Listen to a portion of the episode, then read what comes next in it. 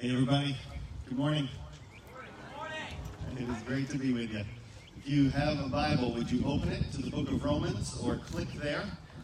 The book of Romans, as we continue in our series entitled, For the Love of God.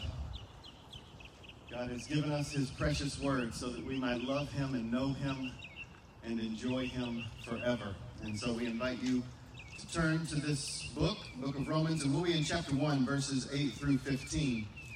While you're turning there, I want to remind you that next week we'll be gathering again, and more than likely we'll be doing two services, 9 and 11. Be on the lookout on the website and on your email if we seek to change that.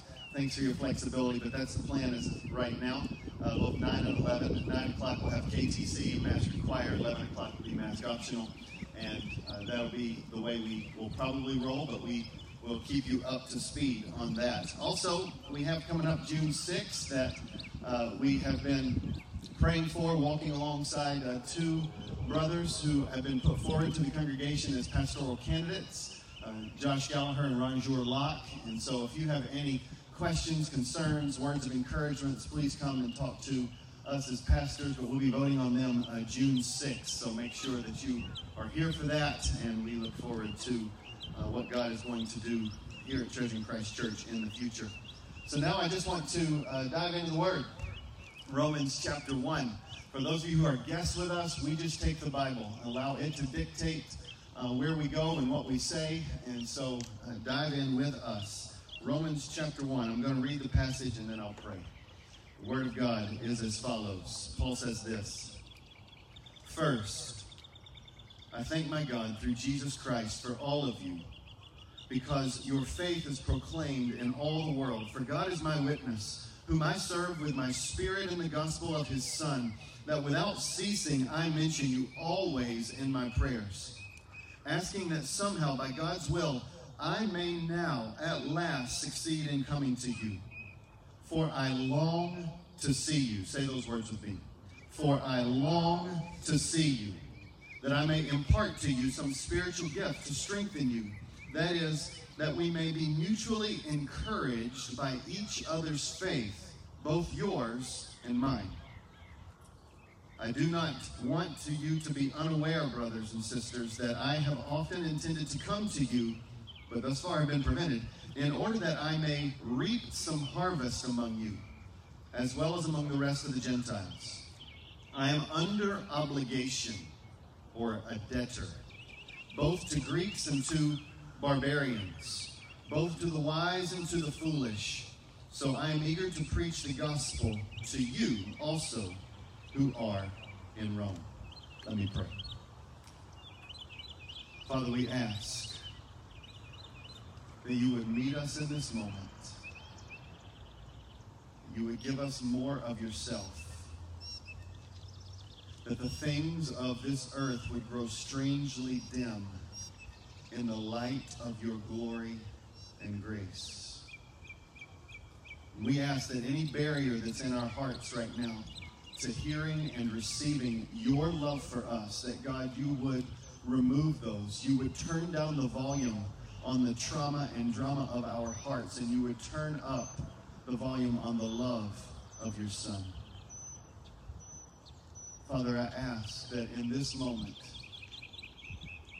with all the potential distractions that are out there, with all the potential sleepiness of body and soul, that you would awaken us spiritually to the glories of Jesus, and that we truly would treasure Christ above all.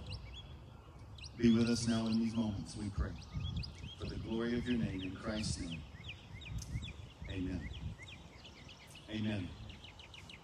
This is the intro to Paul's letter, and he has just finished verses 1 to 7, where he says, Grace to you and peace from God our Father and the Lord Jesus Christ. May his unearned favor be upon you all, and may his sense of peace, the rest of the soul, be yours this morning.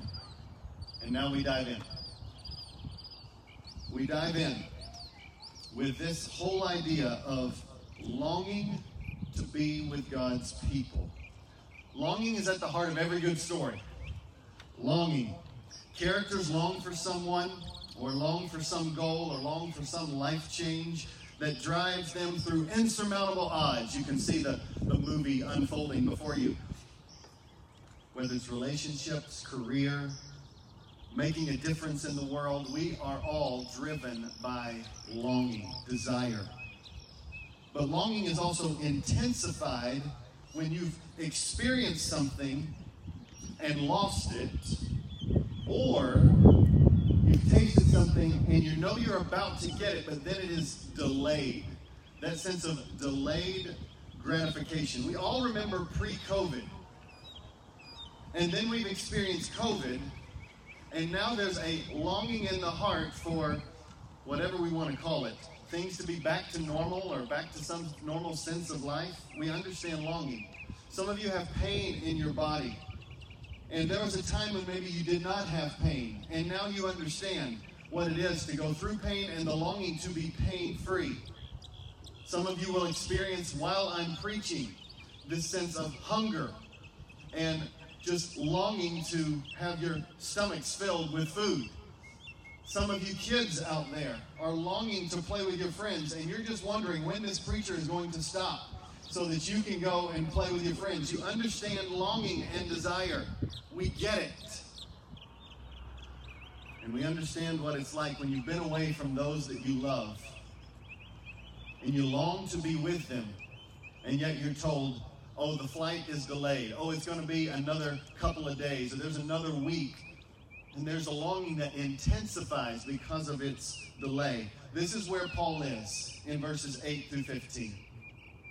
He has a longing. He's been with the people of God in multiple cities, and he longs to go to Rome. He longs to go be with the people.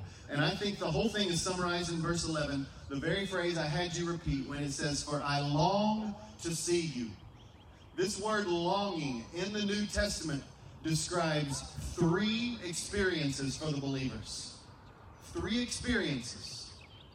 The first one is longing for heaven, longing to be with Jesus face to face forever. The second is longing for God's word in 1 Peter chapter 2. The third is longing to be with the people of God. Just think about that. This idea of longing has been reserved in the New Testament for three things. Longing to be with Jesus face to face, longing to have God's word so that you can be sustained, and longing to be with God's people. Is being with God's people important? Yes. It is necessary and it is crucial. And I'm afraid that we have minimized the significant place that the church has in a believer's life. The church is not optional and an add-on to the Christian life. It's God's plan to prepare us for heaven, to spread his glory throughout the world. There are no solo missions in God's plans. The church has to be a part of a thriving walk with Jesus. And so it makes sense then why the deepest longings in the heart, those things that Jesus really wants for us, is not only face-to-face with him in heaven, not only for his word, but to be in the presence of God's people. And this is what Paul is saying. I just long to be with the people of God. And so why? Why is Paul longing to be with the people? This passage will help us see three things. Paul longed to be with the church for the first reason, for encouragement. The second reason, to reach unbelievers. And the third is to preach the gospel to believers. I want to be with the church in Rome for their encouragement, to reach lost people, and to preach the gospel to the church in Rome. This is where we're headed. Now let's set the stage. How in the world did this church get there? Acts chapter 2, what we see at Pentecost is that as these non-Jewish, multiple language speaking people experienced the power of the Spirit of God, they were proclaiming the mighty works of God in their own tongue. And it says in Acts chapter 2, verse 10, that some of those people were visitors from Rome. We also see that in Acts chapter 6, right before Stephen is about to be stoned, he speaks about a group of people called the Libertini, that is, slaves freed who were Jewish and yet in captivity in Rome. and they have been set free. And so what happens is you have Roman citizens who have been converted, and now in Acts chapter 8, when the church is being persecuted, and the Holy Spirit is inside of God's people, they were scattered. And many went back to hometowns, or went back to Judea and Samaria and to the ends of the earth. Some went back to Rome. And it was there, when they go back to Rome, that they could not help but speak of the Jesus that changed their lives, and not through apostles, but through ordinary people like you and me. The church was birthed in Rome. Now, what is interesting is that the emperor at the time that the church was birthed was Claudius, right before Nero, which is the one who was emperor when the book of Romans was written. Claudius, in AD 41, saw all the controversy between the Jews and these now new Christians who were following Jesus, and he didn't like it, thought it was disrupting his community, so he sent him away. 8 years later, he has another edict because more Jews had stirred up, and he sends the Jews away again. And this is probably why Paul in Acts 18 collides with two people called Aquila and Priscilla. It was Aquila and Priscilla that are said in Acts 18 verse 2 that they had recently come from Italy because Claudius had commanded all the Jews to leave Rome. And so in God's providence, these individuals who were part of the birth of the church in Rome have now come. They've collided with Paul in the city of Corinth, and that probably has stirred his mind, these conversations about the early church in Rome, and now he is burdened to go and to be with them. Because his main aim is that Rome would become not only a thriving church, but an outpost of love to Spain. And he wants to be there with them, but he can't. You must ask why. Why can't he go? Paul's already traveled a lot of places. Why can't he go? Well, we're told that while in Corinth, the Spirit of God spoke to him and says, Paul, don't be afraid of all the persecution that's going on, but go on speaking and do not be silent, for I am with you, and no one will attack you to harm you, because I've got many people in this city. And Paul stayed in Corinth a year and a half, proclaiming Jesus in Corinth. That's why, more than likely, he could not go to Rome, was because God said, stay here and keep preaching Jesus, because I've got many people in this city that need to come to faith. But he longed so much to go. This is why he longed to go to Rome, but couldn't.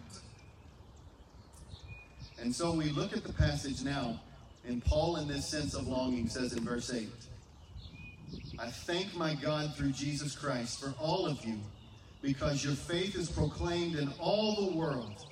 He had heard about their faith. And he says, God is my witness. I'm telling the truth. Check with God on this.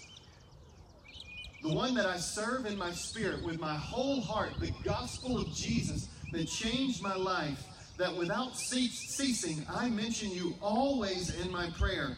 And here's what I'm asking. I'm asking that somehow, by God's will, I may now at last succeed in coming to you, because I just long, I desire to see you, that I may impart to you some spiritual gift to strengthen you. That is, that we may be mutually encouraged by each other's faith, both yours and mine. What does encouragement look like for Paul? It means prayer and presence. It means prayer and presence. And what we see is a prayer of thanksgiving for the church. And what we see is Paul's persistent prayer. Don't you think that would be a helpful word to describe his prayers? I always, every time I pray, there's a sense of persistently praying for the people of God. And dear friends, it has an effect on us. Church, we have a responsibility and a privilege to pray for one another. And you want to know how love intensifies, how longing grows? It grows when we stop and we pray. We pray for one another. We pray for each other by name. We get to know each other and ask, how can I pray for you? And we go to God right there in the moment we pray.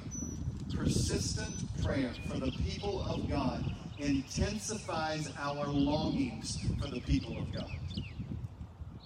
If you wonder why it's hard sometimes to love the church, or it's a struggle to attend, or it's a struggle to do this or that, please take Paul's example and stop in persistent prayer for the people of God and watch what he does in your heart.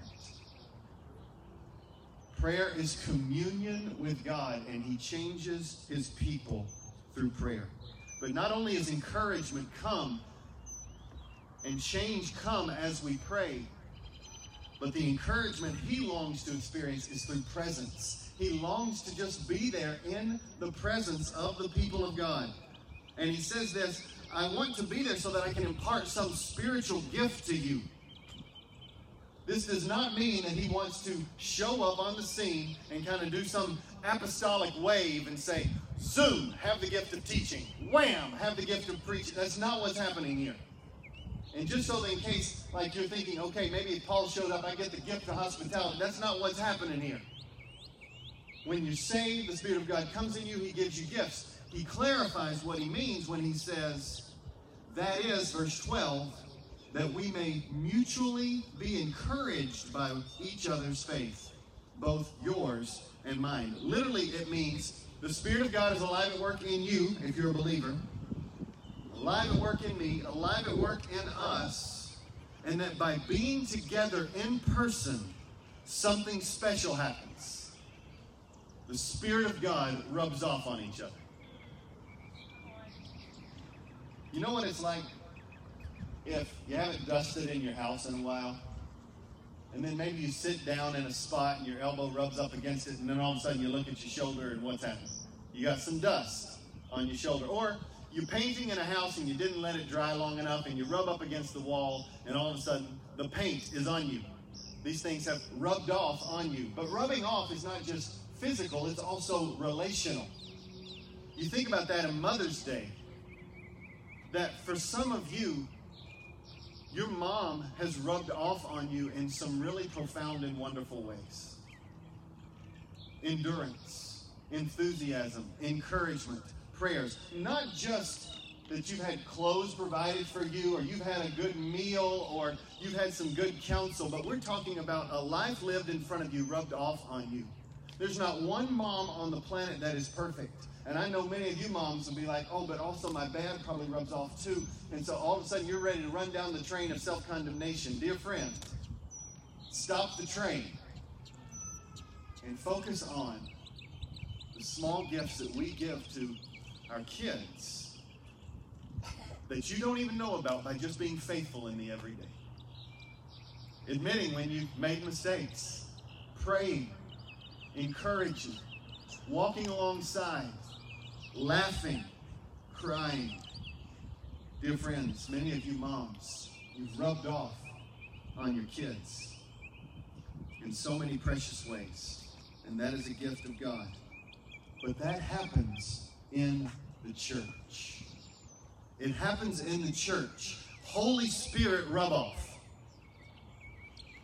And this is why we must come together, be mutually encouraged. We don't only come together just so that we can hear a preached word and hear other voices sing. We come together because Hebrews chapter 10, verse 24 and 25, right before he says, don't neglect gathering and meeting together as is the habit of some. He also says right before that, let us consider how to stir one another up towards love and good works. They're connected. How do we consider to stir one another up? It's by meeting together and getting to know one another's troubles and struggles. And so coming to church on Sundays, coming to our small groups is not just about you and I receiving a good word for the day or hearing that God loves us. It's about you giving away that love to other people. Here's an example. Look at verse 10. Paul just makes this passing comment because the main point of the passage is he longs to be with them. But what's he saying here?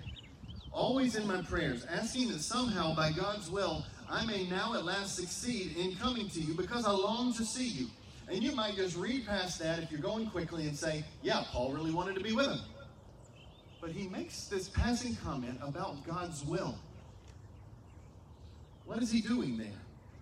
Paul clearly had a desire. He had a will to go to Rome. And God clearly had a desire and a will to do something different than what Paul wanted or desired to do. They were in competition. And what can stir us up just in this passing comment, and probably what stirred up the people of Rome, is that there will be times in your heart when you want to do something, and yet God has a different plan. Who wins out when desires are competing? God always wins out. Paul is saying this in this passing comment. No matter how much I long to be with you in your presence, God always wins. His plan is always best. I always want to do what he wants me to do. And so, although this is not necessarily the main point of the passage, this is how encouragement works. Two believers show up at church on Sunday morning. Two believers show up at a community group gathering. And they're just talking about life. Or they're talking about sports, or they're talking about music, or they're talking about their week. And somebody's faith comes out in conversation, and it stirs up love and faithfulness in the hearer. There's a sharer, there's a hearer, and whether the sharer knows it or not, sometimes it really affects the other person. For example, you might say, just in casual conversation, man, I had to stop in the middle of my day this week because I was working through my day and I had not even thought about God. And he convicted me of that, and I stopped, and I just stopped to pray. And maybe you as a hearer, you thought, I never even thought about stopping in the middle of my day to pray to God. That just didn't even come to my mind, and yet they said it, and now all of a sudden God does it, and he roots it in the heart, and then you think about it, you're stirred up by somebody else's faith, mutually encouraged. The hearer's blown away. Sometimes a sharer might say, I was anxious about money, and I don't know why, but God has always provided. But I doubted him. I doubted him. And the hearer thinks, God does always provide. Might not be in the right time that I think, but it's always in his time and it's always good. He always provides. Their faith was shared and it strengthened my faith as a hearer. Sharer might say, I lost a friend or a husband or a parent. And this week, for some reason, that loss really came back to hurt me. But God provided for me, and his presence was just more powerful this week, or there was a scripture verse that just strengthened me. And the hearer hears that, and sometimes it happens this way. It means very little to you in the moment other than just, wow, I'm glad God met them. But then, maybe days, months, weeks, years later, you experience a loss, and the Spirit of God takes that moment, slams it back in your heart and your mind, and encourages you that God does meet his people in the midst of fear or struggle over loss. This is what Paul is saying. I long to be with you because when I'm with you, we encourage each other mutually. Whether we know it or not, something is happening. And so, dear friend, Paul is saying, I want to be with the church in Rome because it encourages us. Not only does he want to be with them for encouragement, but he wants to be with them to reach unbelievers. Look at verses 13 and 14. He says this, I do not want you to be unaware, brothers and sisters, that I have often intended to come to you. There it is again, the sense of longing, but thus far have been prevented, and we know that is prevented by God, in order that I may reap some harvest among you. Say that with me. Reap some harvest among you, as well as among the rest of the Gentiles. And then he says, I am under obligation, or literally, I am a debtor to Greeks and to barbarians, or to Greeks and non-Greeks, both to the wise and to the foolish. What is his point? Paul longed to be with the Roman church that he might see people come to faith in Jesus Christ. there was a confidence that Paul had in the good news.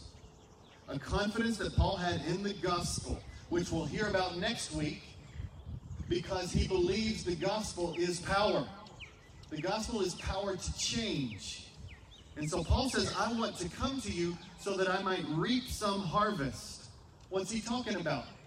God has some fruit that has been growing. It's grown on the tree. Some crops have already grown. And now Paul wants to show up so that he can go and he can pull that fruit. He can preach the gospel and people can be saved. This is not about believers bearing fruit. This is about unbelievers coming to faith in Jesus Christ. The reaping of fruit. Now Paul, he wants to come to them for a couple of reasons. One, because Paul is an apostle. Paul is an apostle. He's called to be an apostle to the Gentiles, and because of that, Paul says in verse 14, he is under obligation. The word means he was a debtor. Calling him a debtor to lost people. What does that mean? A debtor to lost people. Well, John Stott helped me here, a commentator on the book of Romans, one of many. He says there's two ways to be in debt. The first is if I borrow money from you, if I borrow $1,000 from you, then I am in debt to you until I pay you that $1,000. Now, there's a second way to be in debt. If Pastor Travis is in debt to you, and he owes you the $1,000, but he gives the $1,000 to me to pay to you, until I put that money in your hand, I'm actually in debt to you as well. This is exactly what's happening here. Jesus has entrusted the gospel to Paul to take to the Gentile world, to take to the lost world of non-Jews. And until Paul delivers that, he is in debt to them because he has been entrusted with the gospel. It is Jesus who made Paul a debtor by committing the gospel to his trust. And Paul says, I am indebted to Greeks and to non-Greeks, to the wise and to the foolish. I think this is just a way of describing I'm indebted to the whole non-Jewish world because I have been made the apostle to the Gentiles. Whether it's the intellectually elite, whether they are low educated, whether they are Greek speaking, or whether they're part of just the widespread Gentile world, I am called to them. So it's different nationalities and cultures and languages, different levels of education. Paul is saying, I'm indebted to preach the gospel there. But is it just for Paul? Is he the only one in debt? Paul tells us, all believers reconciled to God are meant to be about the ministry of reconciliation. We too are debtors.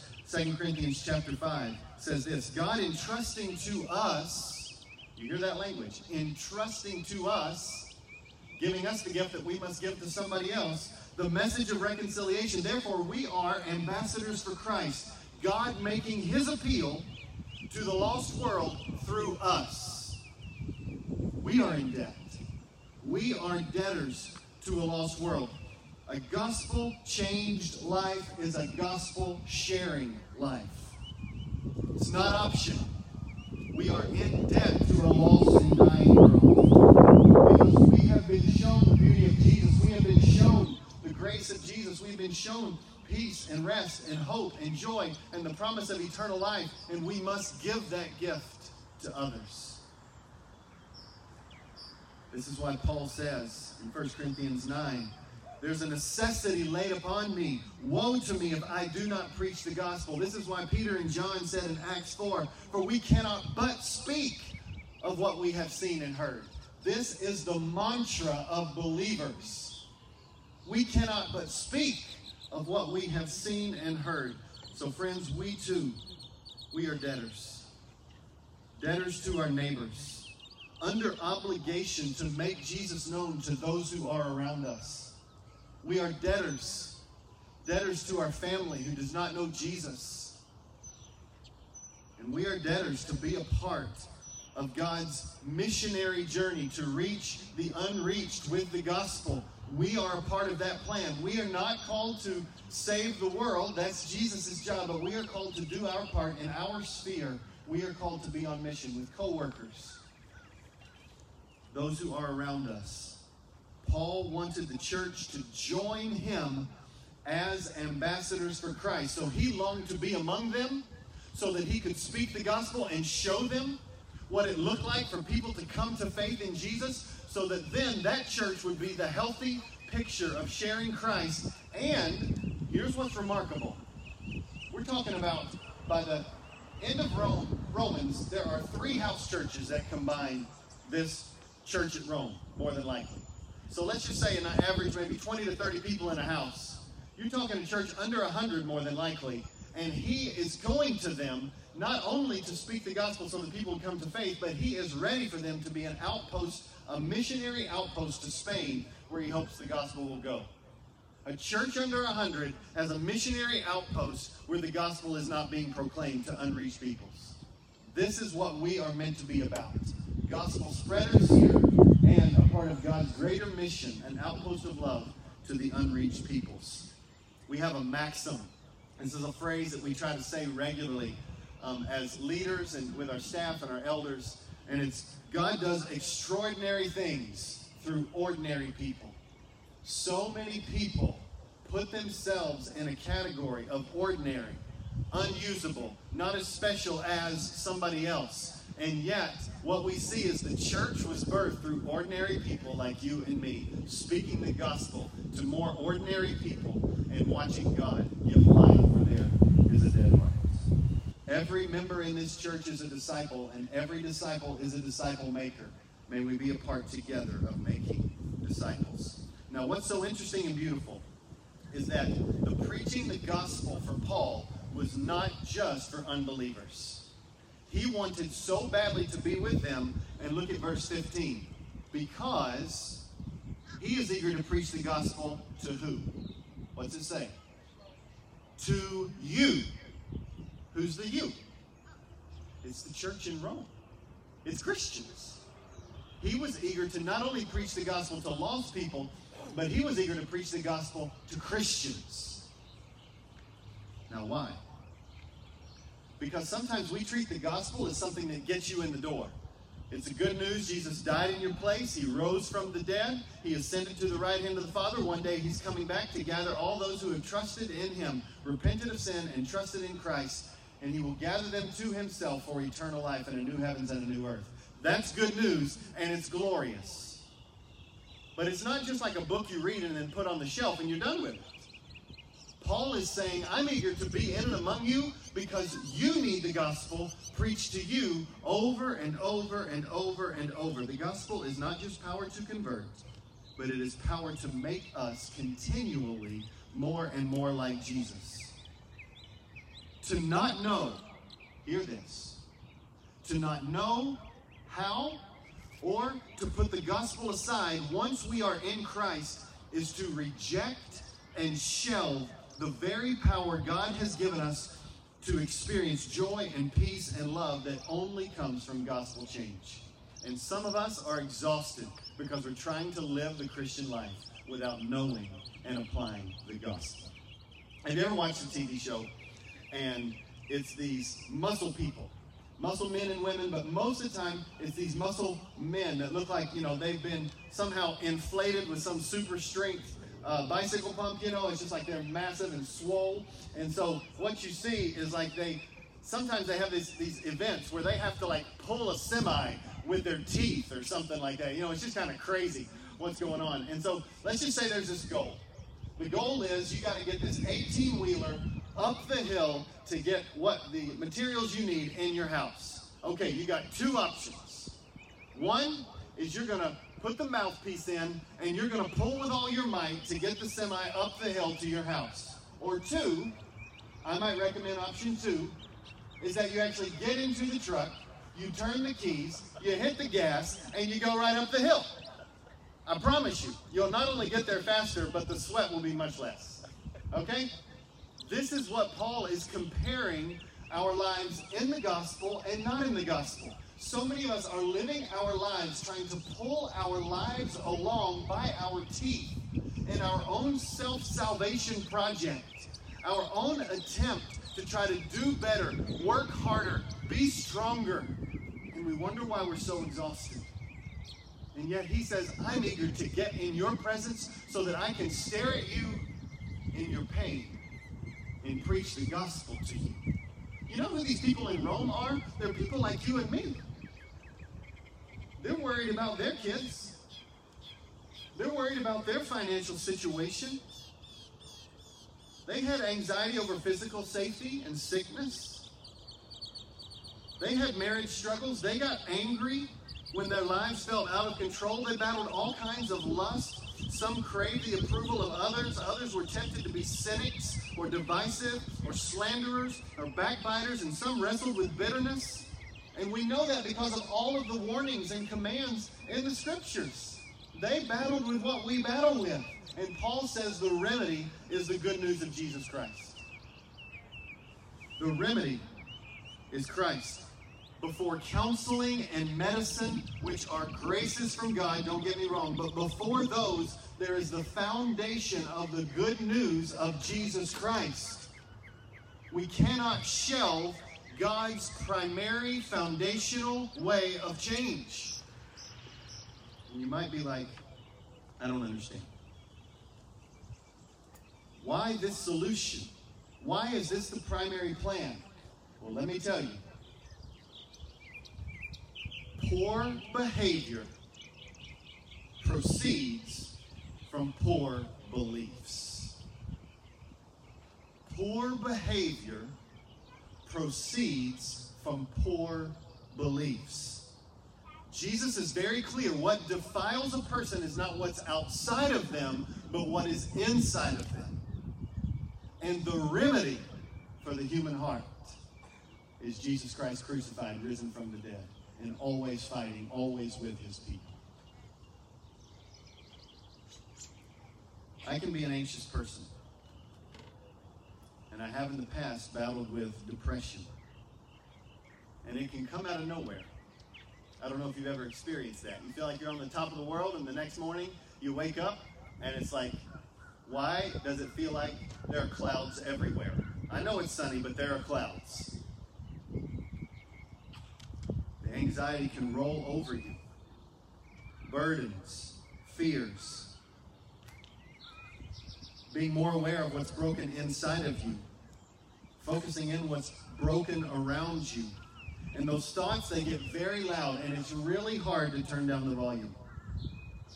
Many times, my wisdom is, okay, I'm just going to get louder. I'm going to get louder by working harder, being stronger. I'm going to stop this anxiety. But all that does is it drowns out God's voice. Anxious people can be controlling people sometimes, wanting things to go their way because they don't want their greatest fears to be realized. But underneath all that pain and confusion and sometimes despair or fear, there are beliefs under there. Their beliefs under there. What do I believe is my role in battling my fear? Sometimes I believe, I gotta fix this problem. Stop being anxious. And some who counsel, okay, I'm battling with anxiety. Some who counsel without the gospel use phrases like, oh, that thing you're afraid of, it's not that bad. Or, you know, you don't have to be so fatalistic. It won't turn out that bad. But you and I know, it can not only turn out that bad, it could turn out worse. So that's not a comfort. Oh, it's not that bad, but it could be, right? So the answer's not like, okay, it's not that bad. Or sometimes counsel without the gospel is, you can handle this, you can do this. Or you just don't have to be so anxious or negative. Basically, the stop it mentality. Stop it. I hate to tell you, that doesn't always work. Just try that. Stop being anxious. Just doesn't happen. So, what do we do? The problem with this counsel is that it can be as bad as you are fearing. And if it all depends on you, you know you cannot sustain the control of the universe like you want to. You cannot bring about safety and control for others that you love. How does the gospel apply? The gospel applies by owning it.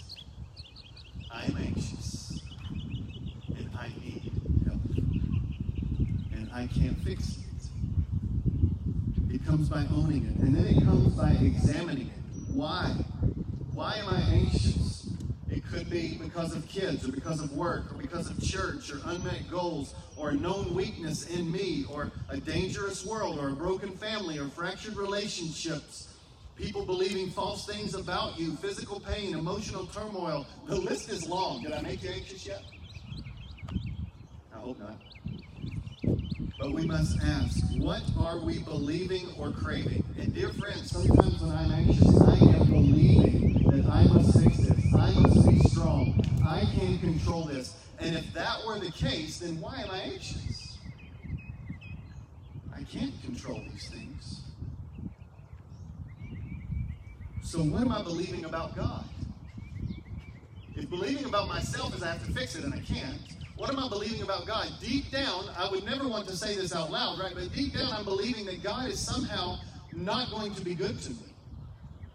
That God is absent.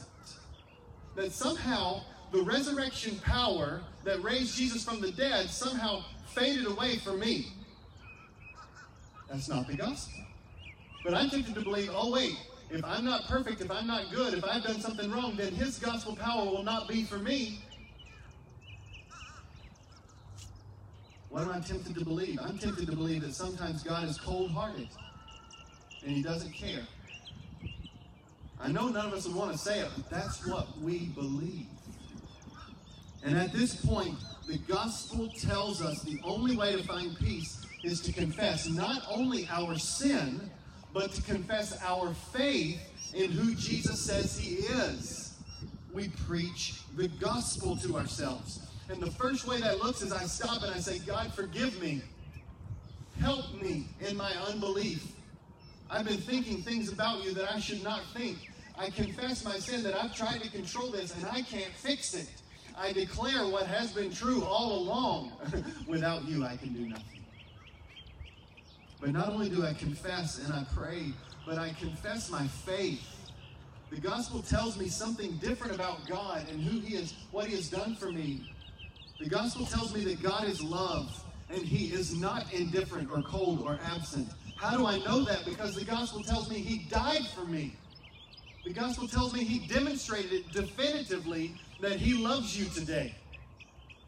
Stop all the excuses. There's no asterisk. There's no but. That is, he loves you today by faith in Christ. Not by your perfection, not by your performance. And that love means he will never give up. He will never leave you. He is not out of control. He is always working for your good. Romans 8:28.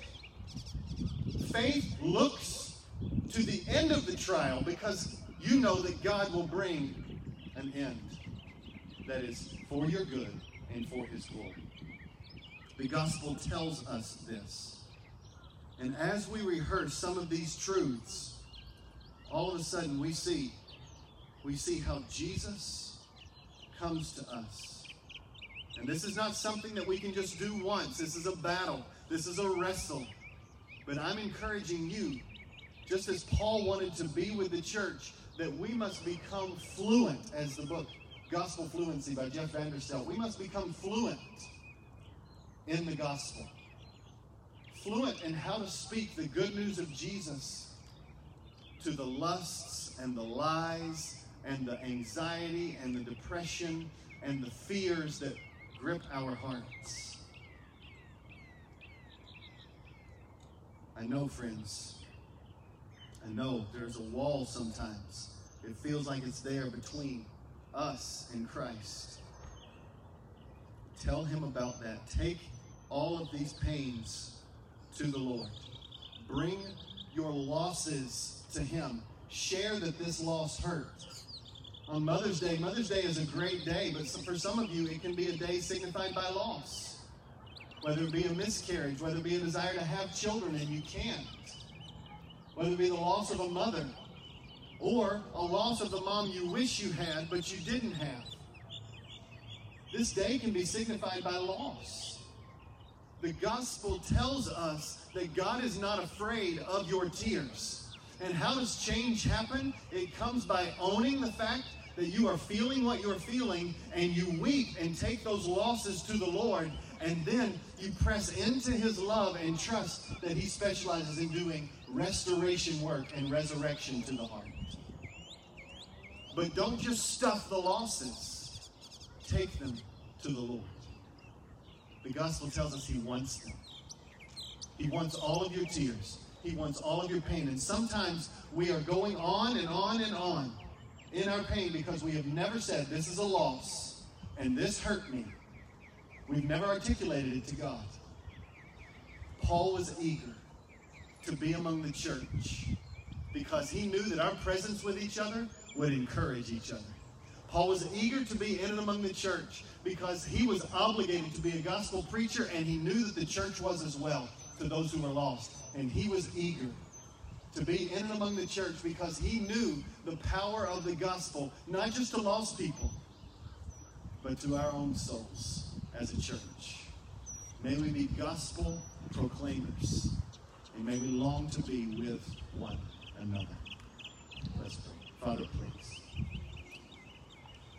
take the good news of Jesus and bury it deep in our hearts.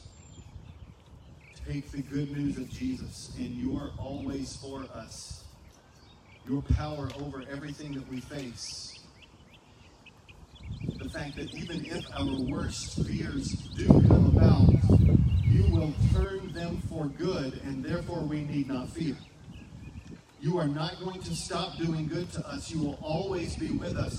You have always been, and you will always continue to be. And whether it's on this planet or whether it's when we see you face to face, there will be deliverance. Father, may there be hope that rises up in our hearts. I think of Romans 15. May the God of hope fill you and me with all joy and peace in believing the gospel, so that by the power of the Holy Spirit we may abound in hope. God, give hope to your people. Give joy to your people. We love you, and we just ask that you would not only convince us of your love for us, but you would empower us to speak the good news to people who never heard of. God, we ask that you would save. And we ask that you would bring us together as a people to encourage one another. We would be convinced of our need for each other. Be convinced of our need for the church. Be with us now. Help this song to be our prayer.